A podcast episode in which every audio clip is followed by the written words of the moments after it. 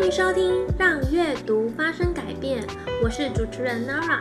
这个频道主要分享自我成长以及投资理财的书籍，透过这些书籍思考，找到人生的梦想跟热情。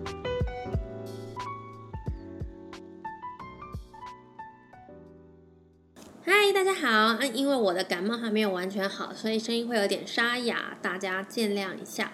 今天这一集呢，就是彼得林区的投资战略下集。那有答应大家说要带大家来研究股票。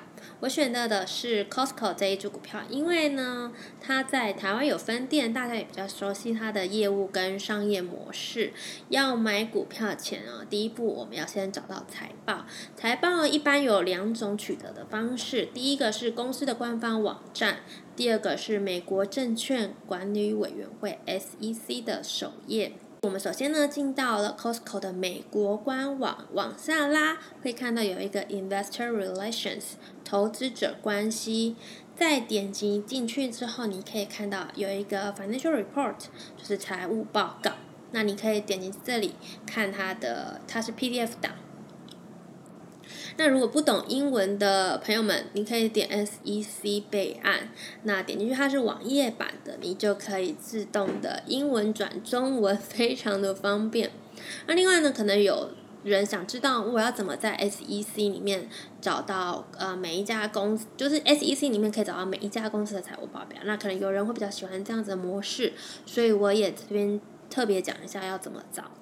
啊，首先打网址是 triple w 打 s e c 打 g o v，点击进去之后呢，你会看到有一个 filings 备案，然后往下拉选单，点选 Edgar Search and Access 搜寻和访问，然后再点选 Company filings 公司备案，输入公司的英文名称 Costco，点进去之后呢，你就可以点选十 K。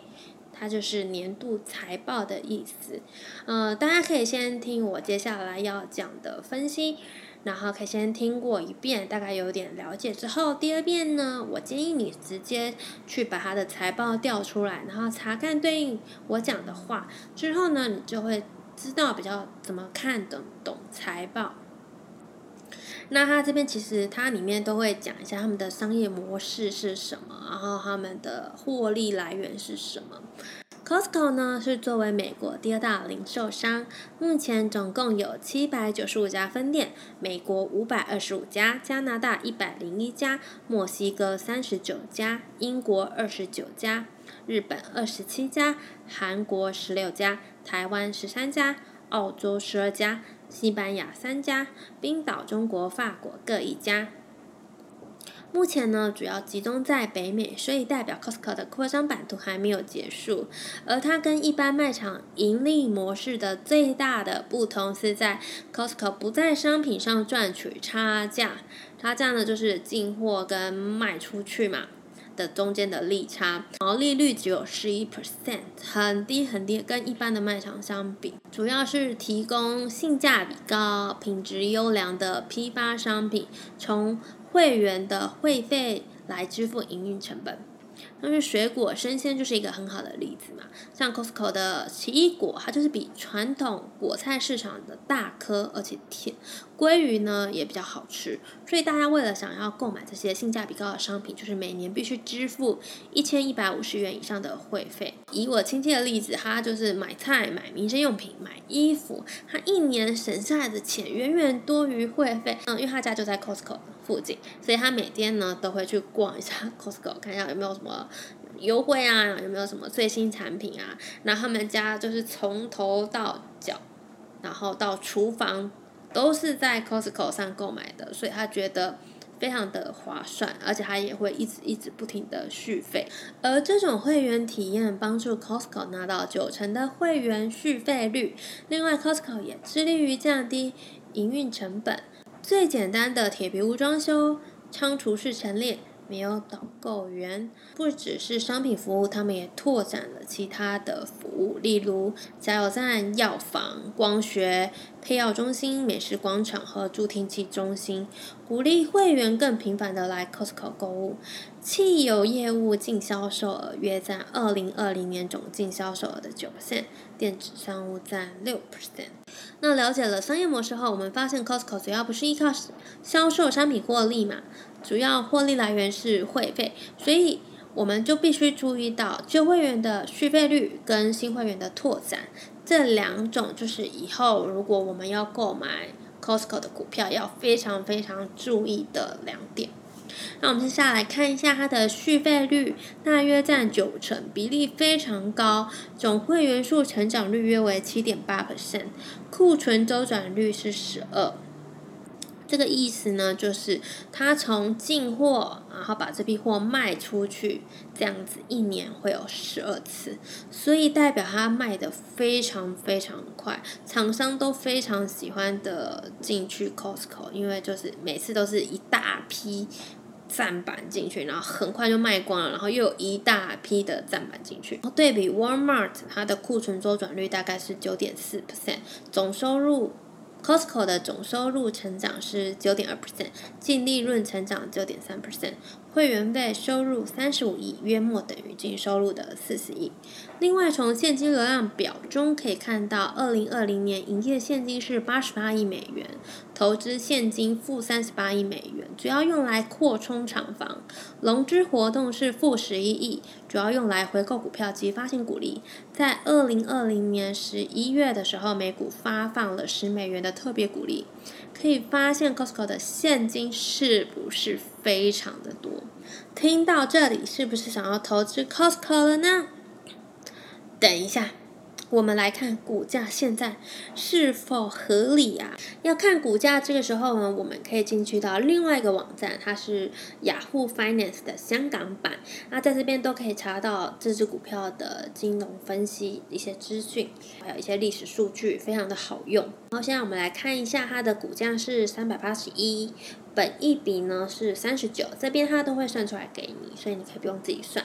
三十九这个意思呢，就是代表你用这个股价要买进三十九年才能回本。Oh my god！然后我们再下来看一下它的盈余成长率。二零一九呢，盈余成长率是十六 percent。二零二零因为有疫情嘛，盈余成长率是八 percent，再加上股息的远期收益率是零点八 percent。哎。皮特的看法呢，会是本一比等于盈余成长率才会是合理的价格。所以 Costco 现在的价格呢，第一有可能是高估了，第二是。民众认为 Costco 的商业模式是有效且持续成长的，所以股东们非常愿意以溢价去购买股票。分析师也看多，所以它才会不停的、不停的涨。以连续五年的股价来看，Costco 是一只非常非常抗跌的股票，就连疫情最严重的时候也只跌了十三点五 percent。所以，如果你的组合力想有一个稳定的成长股，Costco 会是一个不错的选择。但就是呢，我们就是等它的价格再降低一点再去购买。但它通常呢，以它的历史数据来看，它跌呢过了不久之后就会涨了，所以大家就是眼睛就是睁大一点，看到它跌的时候就要记得购买。接下来我们来说一下投资组合该怎么设定。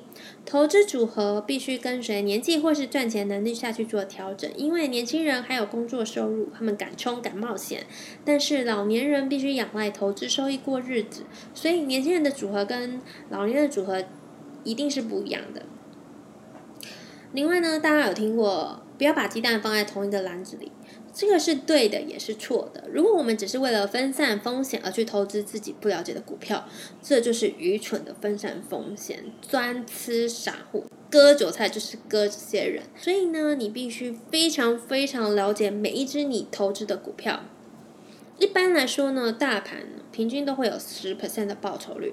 如果你不想要存定存，因为现在定存其实很很少嘛，两 percent 一 percent，但你又想要有高于定存的回报率，我的建议是你可以投资 V O O，V O O 是它的股票代号，它就是一个被动型的 ETF，追踪美国标普五百指数，意思就是它是追踪美国前五百大公司。每年呢，你只要付它的管理费用，只要零点零三 percent，跟一些主动型的 ETF 相比起来真的是低低低低非常多，而且一年内呢还给你配息四次，平均值利率约为一点六 percent。如果你想要主动去投资个股，打败大盘。追求年报酬率要达到二十 percent 以上，但又想要睡得安稳，就必须要设定一个专属于你自己的投资组合。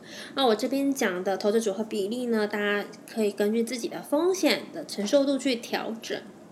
那来喽，三十到四十 percent 的成长股。呃，高风险高报酬，十到二十 percent 的稳定股，低风险低报酬，十到二十 percent 的景气循环股，还有可能是低风险高报酬，或者是高风险低报酬，十五 percent 的转机股，有可能呢你会。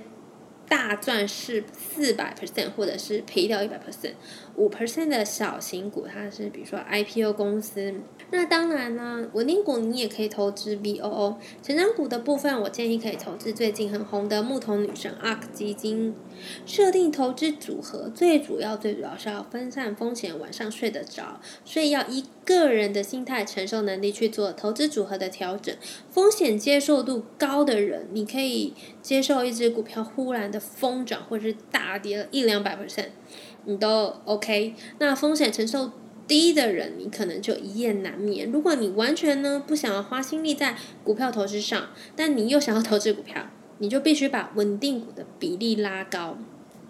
另外再提一点是，呃，你的投资组合里面呢要有不同的产业，可能有一些科技股，有一些传统股，这样子呢你才不会，比如说像最近科技股跌得很惨，你的投资组合才不会一片一片惨这样子。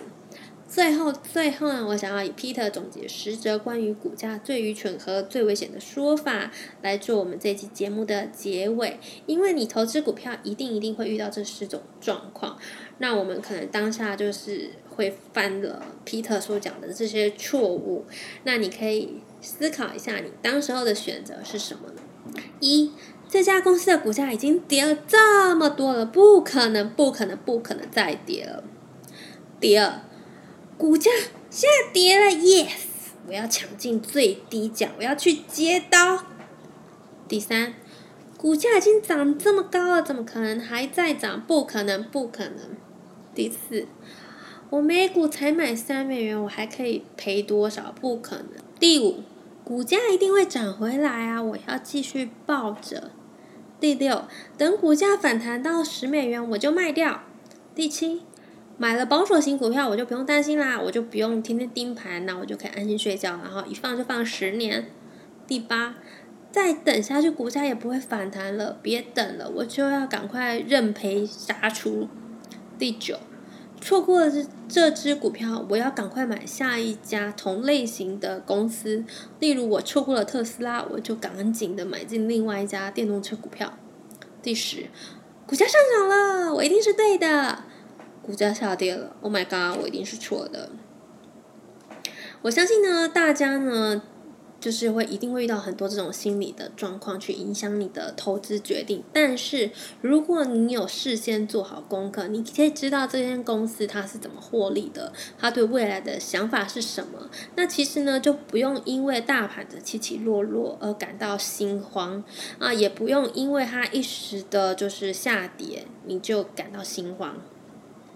所以呢，书里面呢有很多历年来的股票市场概况以及投资心法，我真的觉得它可以算是一颗定心丸，它可以让你更知道哦，你你买的这只股票到底是对的还是错的。那遇到一些真的会影响你心理因素的情况时候，你该怎么应对？这一本书我真的觉得可以拿来当解答之书，非常非常推荐大家一定要收藏这本书。好了，那我们这一集的就到这里了。喜欢这个节目的话，请留下五颗星并推荐给好友们。有任何的想法或是想听的书籍，都可以留言给我。我们下集见，拜拜。